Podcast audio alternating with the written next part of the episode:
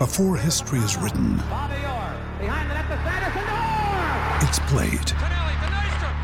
Before it's frozen in time, it's fought one shift at a time. Before it's etched in silver, it's carved in ice. What happens next will last forever. The Stanley Cup Final on ABC and ESPN Plus begins Saturday.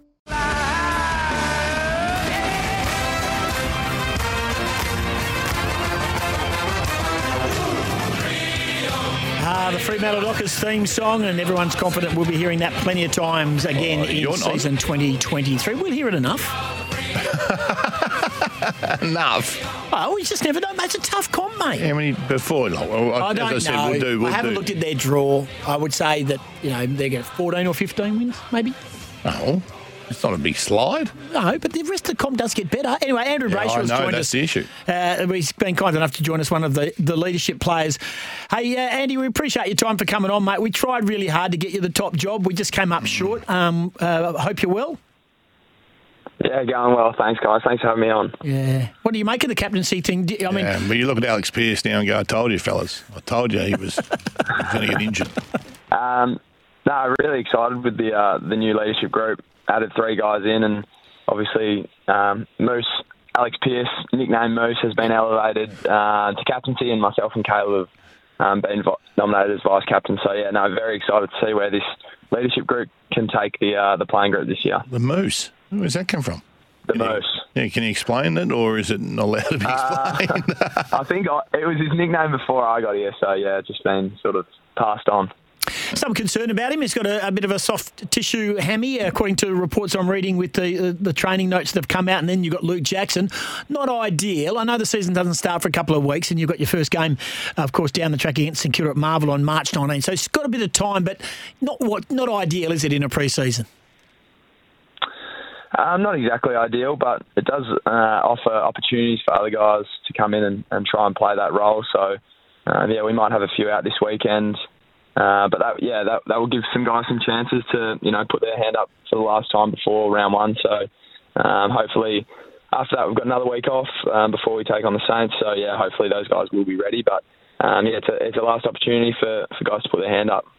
I tell you what, I did, Andrew. I turned on the pre-season game against uh, the Adelaide Crows down there at uh, uh, Cockburn, and then I, I went away and came back, uh, and uh, about four hours later, it was still going. It was a long day. It was a long, long day. How did you get through it? Uh, yeah, it was a very long, long game. We had uh, pretty much everyone who was um, healthy and available from both lists played. So we had seven seven periods.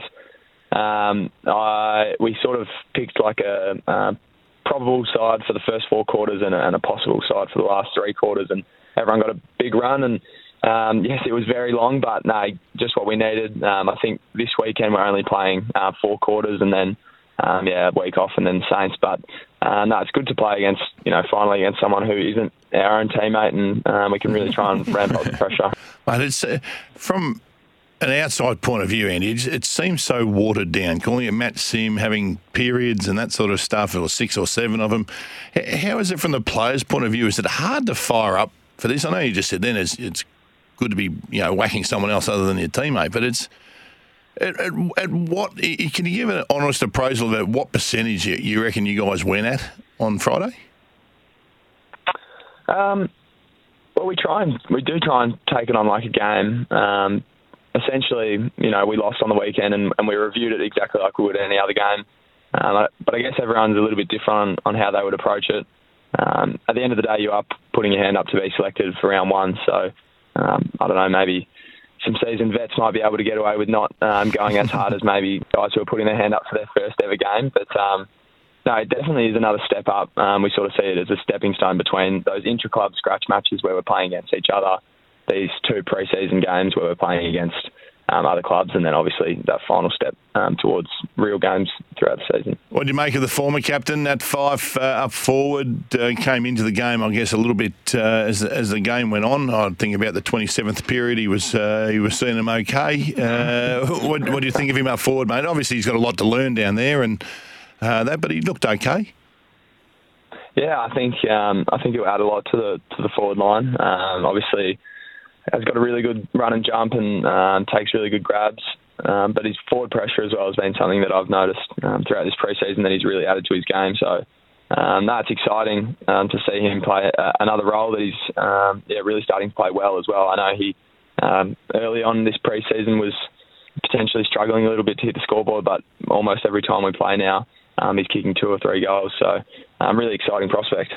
Speaking of exciting, there's a lot of pressure on Luke Jackson. He comes with high expectation. Uh, everyone's expecting him to work in tandem with Sean Darcy, and you know there'd be a power couple in the in the competition.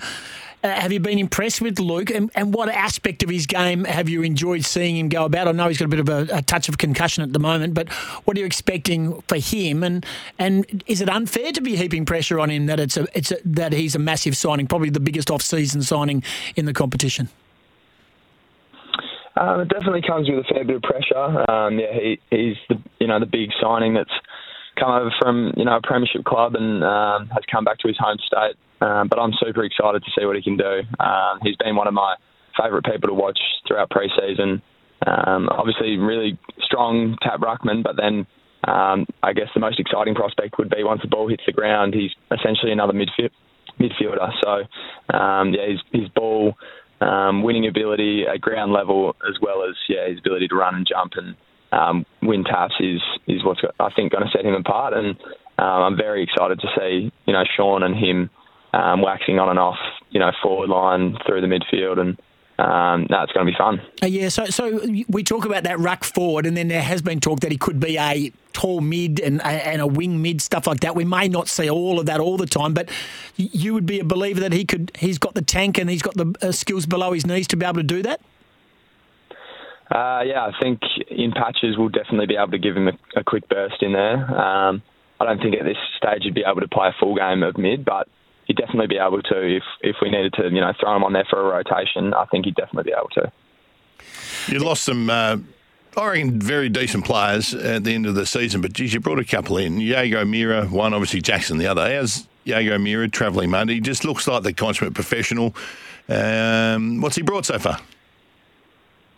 Uh, yeah, he's he's been um, a really good addition to the midfield, and um, I guess once Dave Mundy retired last year, we sort of lost that um, experienced head a little bit in there, um, and has come in and, and, and filled that position really well um, obviously has been um, named in the leadership group as well, which for a bloke who's only been here for you know one pre-season, that's uh, a pretty pretty amazing effort.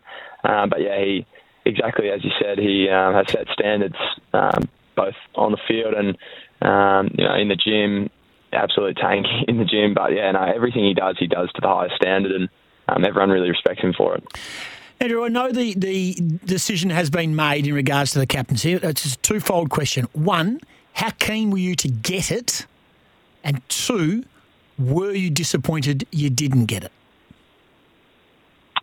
Uh, yeah, a number of us um, put our hands up, I guess, to be to be voted into the leadership group and to be um, put forward as captain. And yeah, that was definitely something I was, you know, um, hoping to achieve. Obviously, I'm still quite young, um, 23 this year, so um, yeah, no, I think there's plenty plenty more time for you know for my time to come. But um, um, no, I think obviously, you know, I would have loved to be captain, but I think the group's made a really smart decision, and I think Alex will do a great job.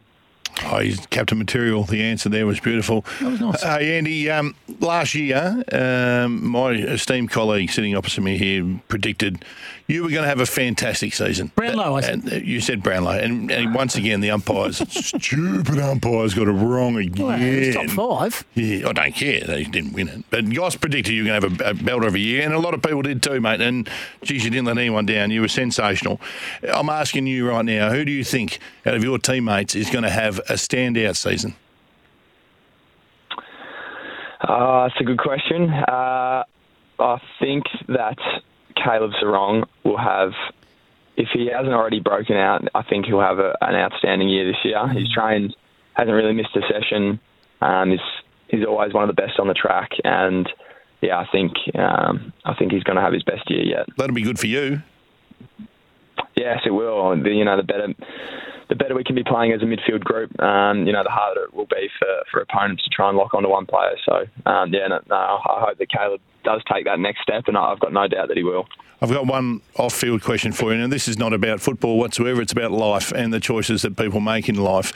Um, what's your What's your thoughts on workplace etiquette, Andy? When it's your birthday, say it's your birthday, and which was Goss's yesterday, and we don't come to work on a Monday because we just don't. Um, but a cake was brought in for him today. So if a cake gets brought into the workplace, do you think it's that person's responsibility to share it with his workmates, or take it home and eat on his own with his family?